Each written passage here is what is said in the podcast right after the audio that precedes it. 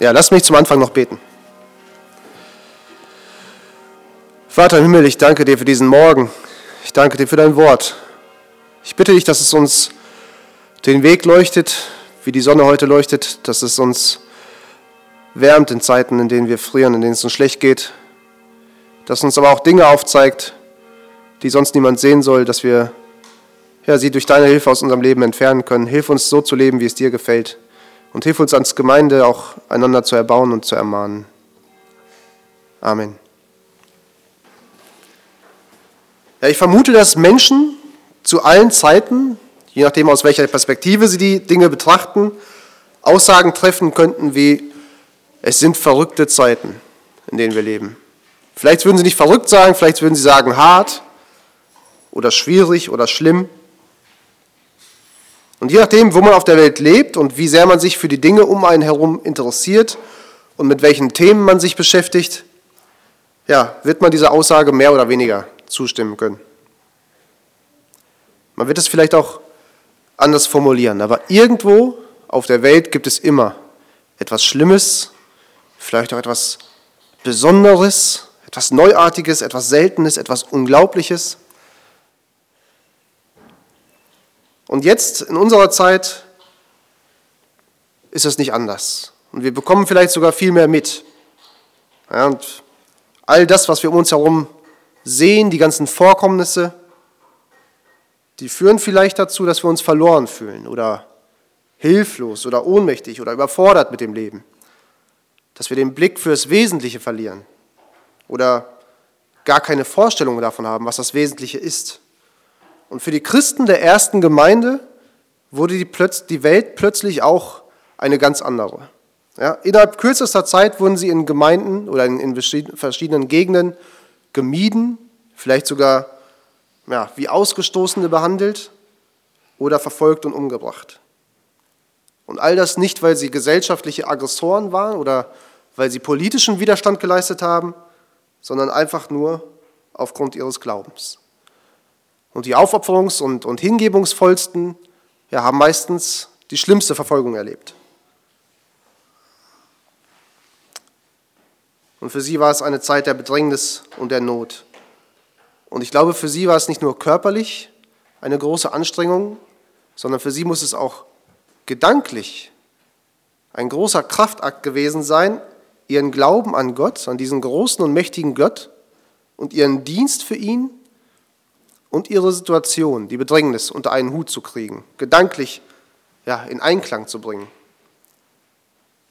Aber wir sehen genau das Gegenteil bei Paulus. Selbst ungerechte Gefangenschaft brachte ihn nicht dazu, seinen Glauben oder seinen Wandel, sein Handeln zu hinterfragen. Ja, denn er hatte das Wesentliche, das Ziel, das Wichtigste immer im Blick. Und das war für ihn die Verherrlichung Gottes durch die Verkündigung Jesu. Und das war mehr als sein Ziel im Leben, es war mehr als ein Gewinn. Christus war sein Leben. Und darum geht es heute in der Predigt. Und ich lese den Predigtext aus Philippa 1, die Verse 12 bis 26. Philippa 1, die Verse 12 bis 26. Ich lese nach der Menge Übersetzung.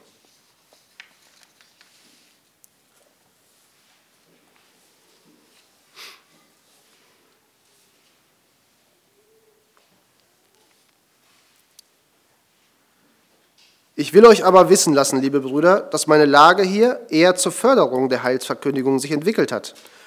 Es ist nämlich bei der ganzen kaiserlichen Leibwache und auch sonst überall offenkundig geworden, dass ich um Christus willen meine Fesseln trage. Und so haben denn die meisten Brüder durch meine Gefangenschaft neue Zuversicht im Herrn gewonnen und wagen deshalb mit wachsender Furchtlosigkeit das Wort Gottes zu verkündigen. Einige freilich predigen Christus auch, auch aus Neid und Streitsucht manche aber doch in guter Absicht. Die einen aus Liebe zu mir, weil sie wissen, dass ich zur Verteidigung der Heilsbotschaft bestellt bin. Die anderen, die es aus der Rechthaberei tun, verkündigen Christus nicht in lauterer Absicht, sondern in der Meinung, dass sie mir dadurch zu meiner Gefangenschaft auch noch Kummer verursachen. Doch was tut es? Wird doch in jedem Fall, mit oder ohne Hintergedanken, Christus verkündigt, und darüber freue ich mich. Aber auch fernerhin werde ich mich freuen.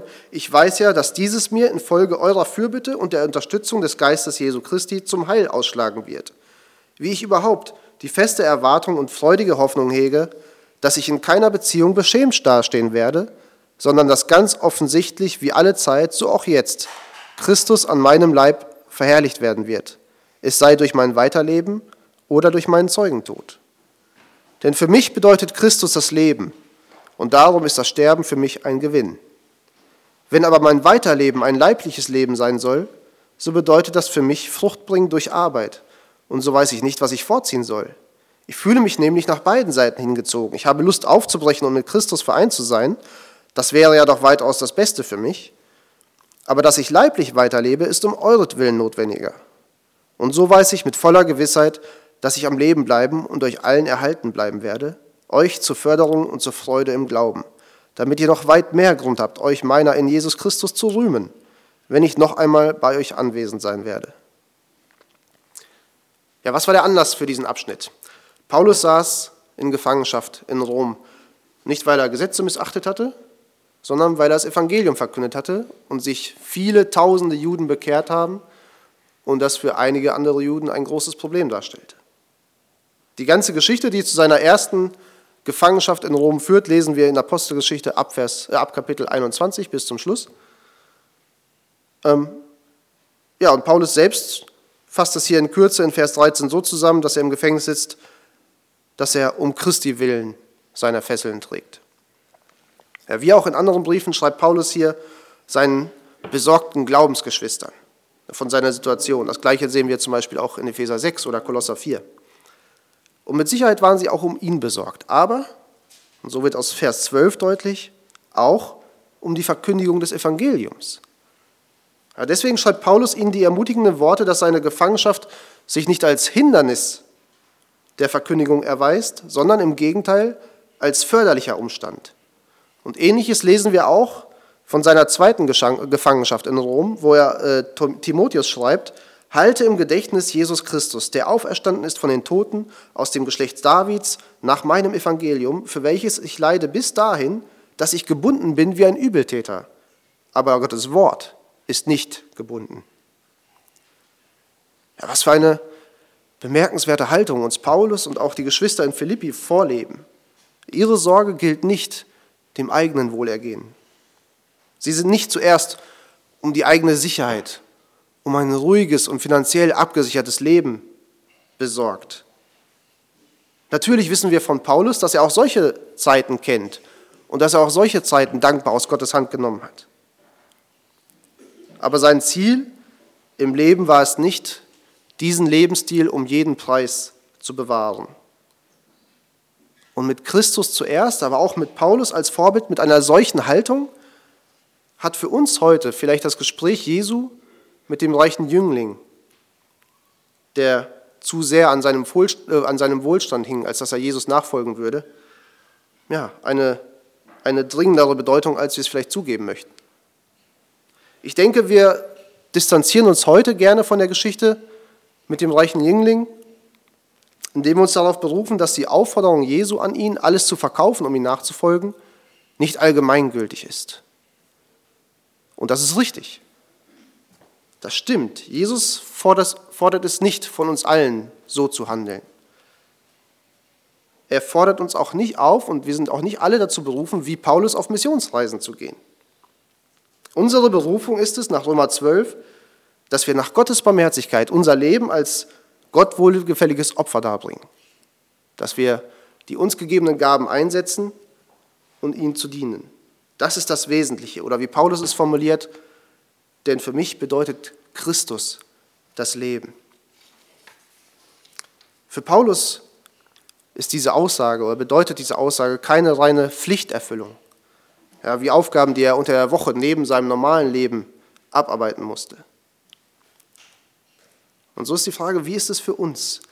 Was ist für uns das Wesentliche im Leben? Ja, suchen und sehen wir in unserem Leben Möglichkeiten, Christus zu verkündigen und unseren Dienst auszuüben? Oder heben wir uns das für bestimmte Zeiten in der Woche auf, im bestimmten Rahmen? Ja, was, ist, was ist unser Beweggrund zu handeln? Machen uns vielleicht die möglichen Folgen der treuen Verkündigung in dieser Welt Angst? Oder müssen wir uns vielleicht sogar eingestehen, dass uns die Vorzüge dieser Welt, ähnlich wie dem reichen Jüngling, dass die Vorzüge dieser Welt uns von der Nachfolge Christi abhalten? Ja, genießen wir die reichen Segnungen Gottes und die Freiheiten, die wir haben dürfen, oder haben diese Geschenke in unserem Leben die höchste Priorität? Ob das eine oder das andere auf uns zutrifft. Dieser Text aus Philippa hilft uns, ja, einen klaren Blick auf das Wesentliche zu bekommen. Und er macht Mut, unser Leben wirklich als Gottesdienst zu leben und nicht reine Kirchgänger mit gelegentlichem Einsatz zu sein. Die Ermutigung geschieht vielleicht nicht auf die Art, die wir uns erhoffen, aber auf die Art, die Gott gefällt. Zuerst zeigt uns der Text ja den Fokus, den Paulus und die Christen in Philippi hatten. Er macht uns Mut, denselben Blick zu haben und die treue Verkündigung des Evangeliums als höchste Priorität in unserem Leben zu sehen. Dabei werden uns keine falschen Hoffnungen gemacht, dass das in unserem Leben durchgehend reibungslos und ohne Widerstand oder ohne Bedrängnis ablaufen wird. Aber der Text zeigt uns die Kraft des Evangeliums. Es ist unbezwingbar, ungeachtet unserer begrenzten Möglichkeiten. Es wird verbreitet, weil es nicht von unserer Kraft abhängig ist, sondern weil es das Wort Gottes ist. Und das wirkt. Und so war selbst die Gefangenschaft Paulus, wie ich schon zu Anfang gesagt hatte, und wie es auch die Philipper befürchtet hatten, kein Hindernis für die Ausbreitung des Evangeliums. Ja, Paulus zeigt, dass es keinen Grund für diese Befürchtung gab, sondern dass das Evangelium an Orten bekannt wurde, zu denen es ohne seine Gefangenschaft gar keine Möglichkeit hatte zu gelangen, vielleicht zuerst. Ja, zu denen es keinen Zugang gefunden hatte. Der Palast, auf den er sich bezieht, ähm, war das Prätorium, die Kaserne der Prätorianergarde, äh, die zum Palast Nero auf dem Palatin in Rom gehörten. Das ist kein Ort, bei dem so Durchgangsverkehr herrscht eigentlich. Und der regelmäßige Wechsel der Wachen verschaffte Paulus, der unermüdlich predigte, ständig neue Zuhörer. Und er versäumte es nicht, seine Chancen zu ergreifen. Und so fand das Evangelium das die Juden versuchten, in ihrer Bosheit zu unterdrücken, so fand das Evangelium seinen Weg in, das, in, in die Haushälter der höchsten Ebenen Roms und eroberte schließlich das römische Reich für Christus. Und die Verfolgung des Evangeliums, das Leid Paulus, wurde so zum besten Helfer für seinen Erfolg. Und so hatte das Leiden Paulus auf diese Weise einen Vorteil. Aber auch auf andere Weise zeigte sich sein positiver Einfluss. Paulus schreibt davon in Vers 14, dass die, ähm, nee, er schreibt davon, dass äh, die Brüder, dass, äh, dass die Brüder durch sein Leiden und durch seine Gefangenschaft mehr ermutigt waren, das Evangelium auch weiter zu verkündigen. Ja, die, die Tapferkeit des Apostels im Leiden und sein unermüdliches Bemühen, das Evangelium zu, zu verkündigen, stärkte den Mut seiner Mitstreiter in demselben guten Werk. Und die Kirchengeschichte bezeugt häufig, ähm, dass nach Leid oder dass die Leiden der Pioniere des Evangeliums, dass die zur Verbreitung und zum Triumph der Wahrheit beitrugen. Und eine beeindruckende Beschreibung, wie ich finde, der schottischen Märtyrer im 17. Jahrhundert lautet so. So fiel einer nach dem anderen auf dem blutbefleckten Schafott oder auf dem blutgetränkten Feld als kostbarer Samenkorn um in mannigfaltigen Ernten aufzugehen, bis sich gerade in der dunkelsten Stunde vor der Morgendämmerung die rote Rolle im Jahr 1688, dem Jahr der Revolution, schloss und die so lange unter Tränen gesäte Saat in Freude geerntet wurde. Ja, viele schottische Verkündiger wurden durch das Leid ihrer Vorgänger ermutigt, selbst auch mutig das Evangelium zu verkündigen. Und so war es auch zu Paulus Zeit. seine Fesseln und das mögliche Todesurteil, das ihn erwarten konnte, ähm, was aber erst bei seiner zweiten äh, Gefangenschaft dann auch eintrat, das schreckte seine Mitstreiter nicht ab, ganz im Gegenteil. Sie waren ermutigt, weil sie gesehen haben, was für eine Kraft das Evangelium hatte und wie es wirkte, trotz seiner Gefangenschaft. Aber Paulus schreibt auch von anderen, die aus ja, niederen Motiven handelten. Er schreibt, einige freilich predigen Christus auch aus Neid und Streitsucht, nicht in lauterer Absicht, sondern in der Meinung, dass sie mir dadurch zu meiner Gefangenschaft auch noch Kummer verursachen. Die Judaisten nutzten die Abwesenheit Paulus, um ihre irrigen Theorien über das Evangelium zu verbreiten und den Apostel zu ärgern, indem sie ja, seine Autorität und seine Predigt in Verruf zu bringen versuchten. Und ihr Ziel war es nicht, Seelen für Christus zu gewinnen, ja, sondern sich selbst zu erhöhen und in ihren verderbten Ansichten Glaubwürdigkeit zu verschaffen. Ob sie nun behaupteten, dass Paulus aufgrund seiner Sünde im Gefängnis saß oder dass Jesus von Nazareth der König Israel sei, in der Hoffnung, dass dadurch die römische Regierung gegen Paulus aufzubringen sei, ähm, weil Paulus ja dieselbe Wahrheit verkündete, wenn auch in einem anderen Sinn. Das alles fügte dem Apostel keine Schmerzen hinzu. Was ihm Schmerzen hinzufügte, war, dass das Evangelium verdreht wurde, dass sie sagten, eine Gesetzesgehorsamkeit wäre notwendig für die Erlösung. Man kann sich vorstellen, wie Paulus an den Wachmann gekettet darunter leidet, nicht bei den Geschwistern sein zu können. Ähnlich wie ein verletzter Sportler, der am Seitenrand steht und sieht, wie seine Mannschaft äh, von dem Gegner in die Enge gedrängt wird. Aber in dem Widerstand gegen das Evangelium nannten die Judaisten auch einige seiner wichtigsten Wahrheiten. Und sei es nur, um sie zu widerlegen. Und darüber freute sich Paulus, dass auch trotz ihrer niederen Motive die Wahrheit des Evangeliums gehört wurde unter den Menschen. Und für Paulus war klar, die Wahrheit ist mächtig genug, um für sich selbst zu sorgen. Es war klar, dass es in Gottes, lag, äh, in Gottes Macht lag, die Wahrheit zu bewahren, die Hörer dadurch zu, bereich, äh, zu erreichen und gleichzeitig Judaisten zu strafen für das, was sie taten. Und während ja, diese Irrlehrer sich über das Unglück Paulus freuten und meinten, ihn durch ihre Art der Darstellung des Evangeliums zu beunruhigen, freute sich Paulus, da die Verkündigung Christi, wie auch immer sie zustande kam, Aufmerksamkeit erregte. Und er wusste, dass Gott das gebrauchen würde und dass es von Nutzen sein würde für die Verkündigung weiterhin. Der Apostel freute sich über das gute Ergebnis ihrer schlechten Arbeit. Und der Erfolg des Evangeliums an irgendeinem Ort, wenn er wirklich eintritt, ist immer ein Grund zur Freude von uns, auch wenn wir die Mittel nicht gutheißen und ihnen widersprechen müssen. Aber wir sehen, Paulus Freude, selbst in seinem Leid, gilt einzig und allein der Verkündigung Jesu. Noch mehr freute sich Paulus aber über diejenigen, die aus aufrichtigen Motiven verkündigten. Über sie schreibt er, dass sie in guter Absicht verkündigen, aus Liebe zu mir, weil sie wissen, dass ich zur Verteidigung der Heilsbotschaft bestellt bin. Ja, sie hatten eine Liebe zu Paulus, aber sie verkündigten nicht aus der Liebe zu Paulus, sondern weil sie seinen Dienst weiter fortführen wollten.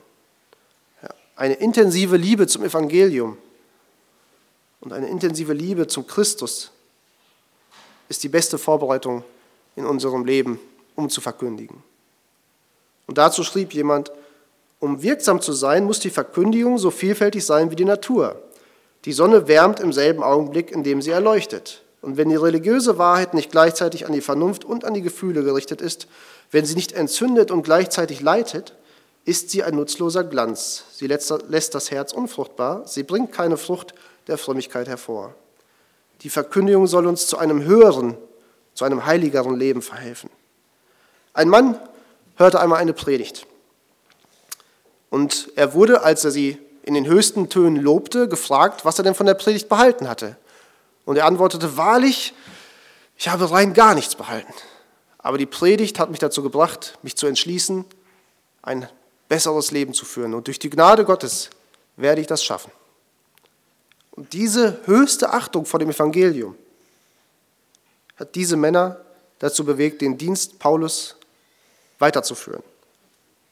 Und das kann auch uns ein Vorbild sein. Paulus schreibt von sich sogar, dass er zur Verteidigung der Heilsbotschaft eingesetzt ist. Manch einer an der Stelle des Apostels würde sich vielleicht eher überlegen, wie er sich selbst verteidigen könnte. Paulus aber nicht. Seine Liebe zu Christus übertraf seine Liebe zu sich selbst bei weitem.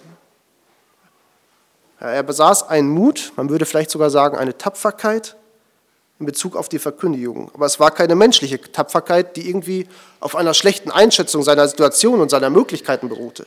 Es war auch kein unbesonnenes Handeln oder vielleicht sogar eine Sturheit. Seine Tapferkeit lag in der Liebe zu Gott und den Menschen begründet. Und dadurch war sie demütig und nicht stur oder übermütig, sondern auf Rücksicht bedacht.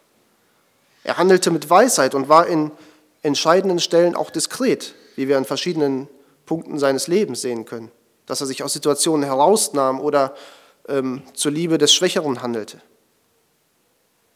Wie Christus war er sanftmütig, nicht um sein eigenes Ansehen bemüht, sondern nur um die Ehre Gottes. Und dieser Mut war darauf gegründet, dass er treu war, bereit, sich selbst zu verleugnen und sich dem Willen Gottes unterzuordnen. Und warum war seine Tapferkeit durch all das gekennzeichnet? Weil er Gott vertraute. Paulus Handeln ermutigt uns nicht dadurch, dass wir alleine auf sein Leben hier auf Erden schauen. Ja, das könnte uns unruhig machen, wenn wir sehen, was er alles durchgemacht hat. Paulus Handeln und sein Leben macht uns Mut, weil die Bibel bezeugt, dass Gott seinen Dienst gesegnet hat und dass er auf ewig in Christi Gegenwart leben darf. Und auch wenn es in Paulus Fall im Endeffekt die Hinrichtung durch das Schwert bedeutet hat, sehen wir doch zuvor und auch bei anderen Vorbildern, dass die Furcht, die wir so oft haben, unbegründet ist. Und Petrus schreibt, dass wir keine Menschenfurcht haben sollen, sondern Gottesfurcht. Aber selbst mit der Aussicht, dass uns Bedrängnis oder Not erwartet, sollten wir uns doch die Frage stellen, wie wäre es, wenn alle Christen so mutig und treu wären wie Paulus? Und wie wäre es, wenn niemand so mutig und treu wäre wie Paulus? Verlassen wir uns auf die Treue der anderen und schwimmen mit ihnen mit? Oder ist es uns ein Anliegen, selbst treu nachzufolgen? Ja, wir dürfen doch durch die Bibel wissen, dass Gott unser ihm geweihtes Leben, dass dieses Leben die Folge seiner Vorsehung ist, dass er alles in seiner Hand hält. Und an unserem Predigtext können wir auch sehen, dass die Hoffnung der Feinde des Evangeliums und zum Glück auch die Befürchtungen der Freunde zunichten gemacht wurden. Das Ziel der Verkündigung des Evangeliums wird erreicht, trotz unserer Begrenzungen, unabhängig von unserer Kraft, unabhängig von unserem Einzugsgebiet und dem undankbaren Publikum. Paulus hatte nur eine Wohnung als Wirkungsstätte zu dieser Zeit und ziemlich harte Hunde als Zuhörer. Das Härteste, was, was sie ja so zu bieten hatten in dem Umfeld. Und dennoch verbreitete sich das Evangelium. Gottes Wort wird nicht leer zu ihm zurückkehren. Und wir haben die Sicherheit, dass der Gemeinschaft mit Christus im Leiden immer die Gemeinschaft mit Christus in der Herrlichkeit folgen wird. Und wir sehen an Paulus, was wahren Dienst ausmacht. Aber dieser Text weist uns auch auf falschen Dienst hin. Und auch in der Richtung sollten wir aufmerksam sein. Wir sollten uns auch selbst prüfen. Den falschen Dienst zeichnet aus, dass er ein unzureichendes Verständnis von Jesu Auftrag hat. Denn folgen wir nicht Jesus auf seinem Weg, sind wir nicht bereit, seine Diener zu sein im Reich Gottes. So hat er es selbst gesagt in Markus 8. Dann rief er die Volksmenge samt seinen Jüngern herbei und sagte zu ihnen, Will jemand mir nachfolgen, so verleugne er sich selbst und nehme sein Kreuz auf sich. Und so werde er mein Nachfolger. Denn wer sein Leben retten will, der wird es verlieren. Wer aber sein Leben um meinetwillen und um der Heilsbotschaft willen verliert, der wird es retten. Denn was nützt es einem Menschen, wenn er die ganze Welt gewinnt und doch sein Leben einbüßt? Denn was könnte ein Mensch als Gegenwert für sein Leben geben? Denn wer sich meiner und meiner Worte unter diesem ehebrecherischen und sündigen Geschlecht schämt, dessen wird sich auch der Menschensohn schämen, wenn er in der Herrlichkeit seines Vaters mit den heiligen Engeln kommt. Dieser falsche Dienst zeichnet sich durch das Fehlen des Geistes Christi aus. Er bringt keine Frucht hervor, weder im eigenen Leib noch im Leben von anderen. Er ist nicht auf die Verherrlichung Gottes bedacht, sondern auf die, auf die eigene Verherrlichung. Und in diesem falschen Dienst steht nicht Christus im Mittelpunkt, sondern maximal Rituale, ein Glaubenssystem, ja, vielleicht auch angehäuftes Wissen, wodurch man sich besser fühlt, aber das einen nicht in der Heiligkeit wachsen lässt. Und was sind die Folgen eines solchen Dienstes? Die Folgen sind, wie wir bei Paulus lesen, Selbstsucht und Streit und Neid, Unzufriedenheit über das Wohl des anderen, das Rivalitätsdenken. Gleichzeitig ist das Ziel eher die Verbreitung eigener Gedanken oder die Befriedigung eigener religiöser Bedürfnisse, die Beruhigung des eigenen Gewissens. Aber es gibt kein Verlangen nach der Rettung der verlorenen Seelen, kein Verlangen, in der Heiligkeit zu wachsen, in der Erkenntnis Gottes zu wachsen.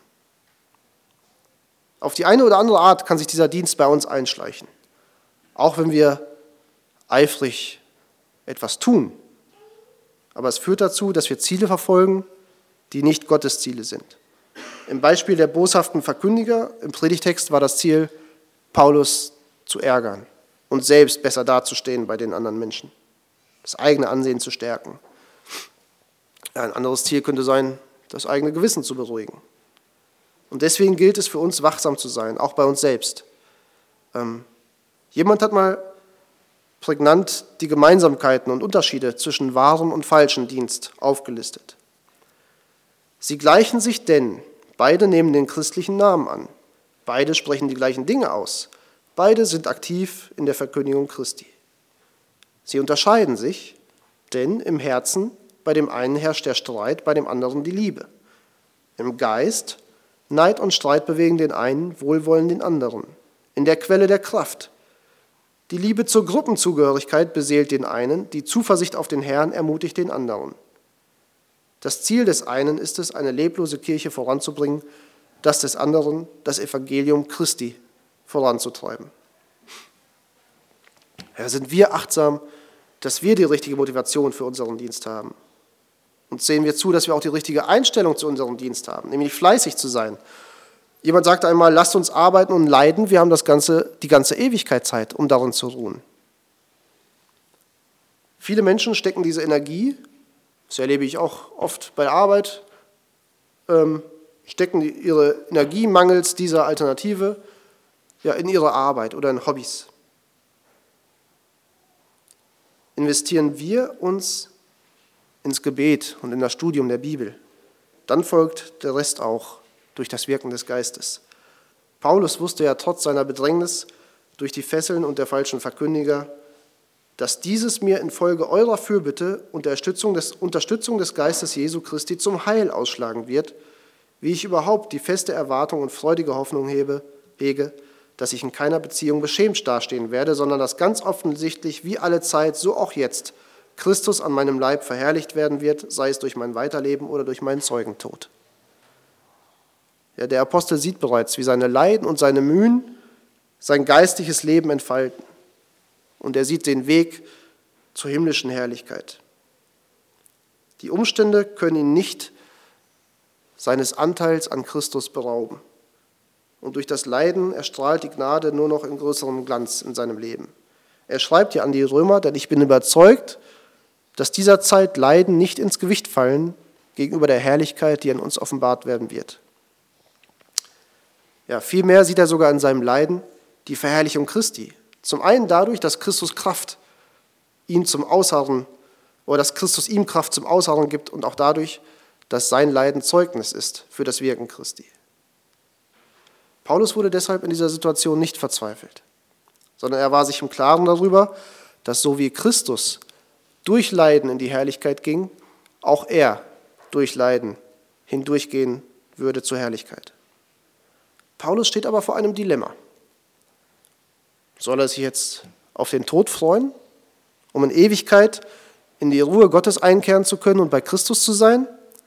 Oder ist es besser, dass er noch am Leben bleibt, um möglichst viel dienen zu können. Was, was für eine Frage.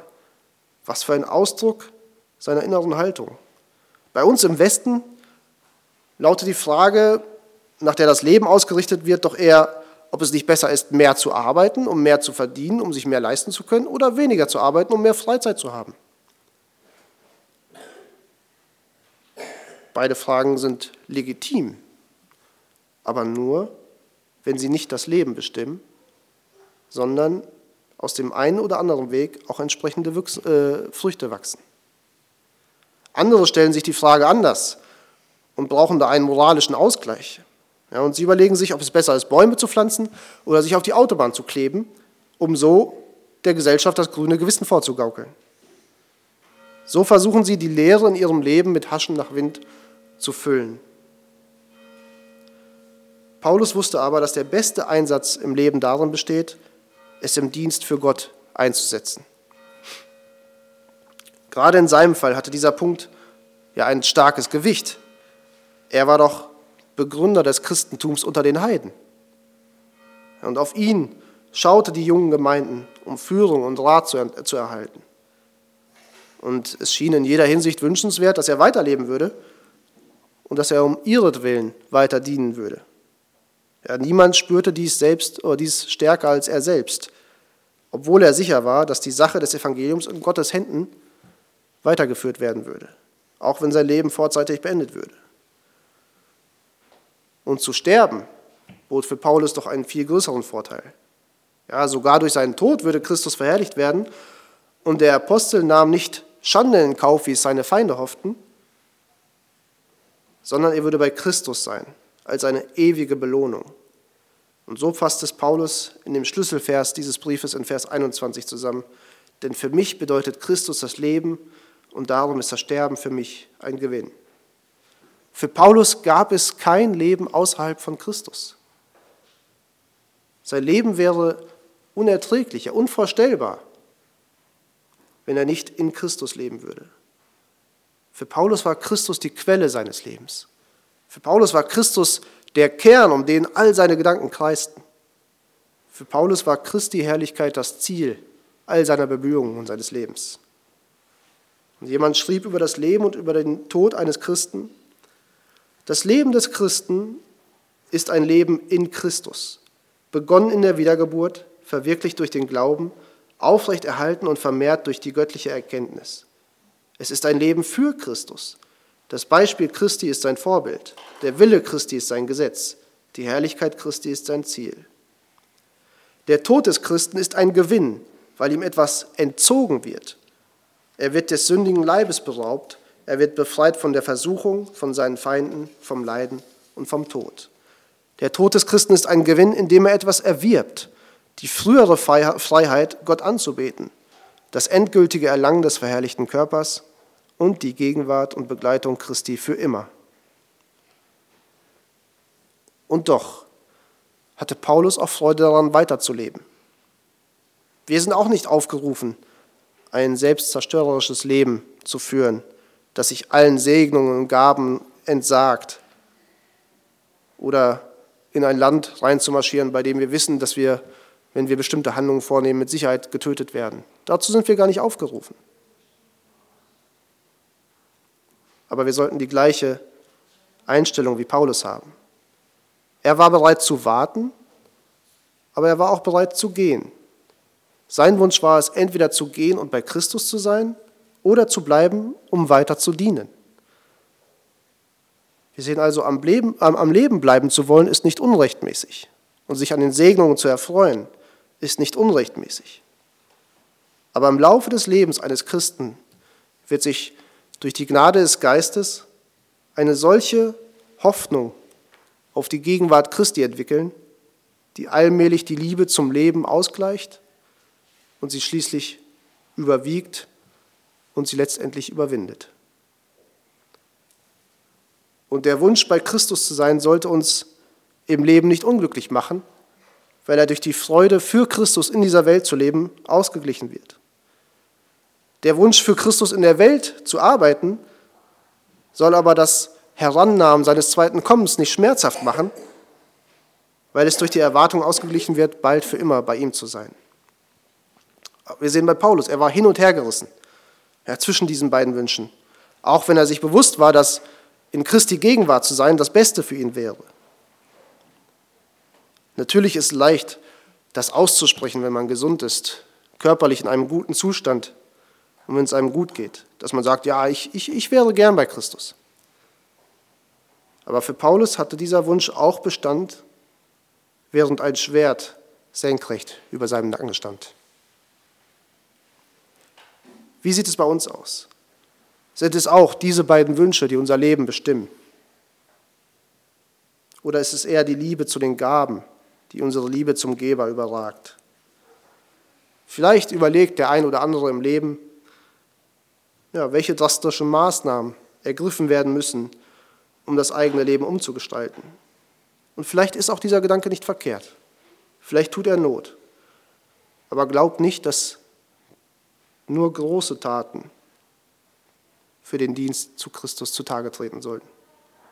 Ja, vielmehr ist es so, wie ein Autor schrieb, die höchsten Pflichten finden sich oft auf dem niedrigsten Boden, auf verborgenen und unbemerkten Wegen, in der Hausarbeit, an gewöhnlichen Tagen. Was auch immer für Gott allein getan wird, dein Gott wird es anerkennen. Und ich schließe mit den bekannten Versen aus Römer 8 und hoffe, dass wir ja, überzeugt mit einstimmen können. Denn ich bin überzeugt, dass weder Tod noch Leben, weder Engel noch Gewalten, weder Gegenwärtiges noch Zukünftiges noch Mächte, weder Höhe noch Tiefe noch irgendein anderes Geschöpf uns wird scheiden können von der Liebe Gottes, die in Christus Jesus ist, unserem Herrn. Amen.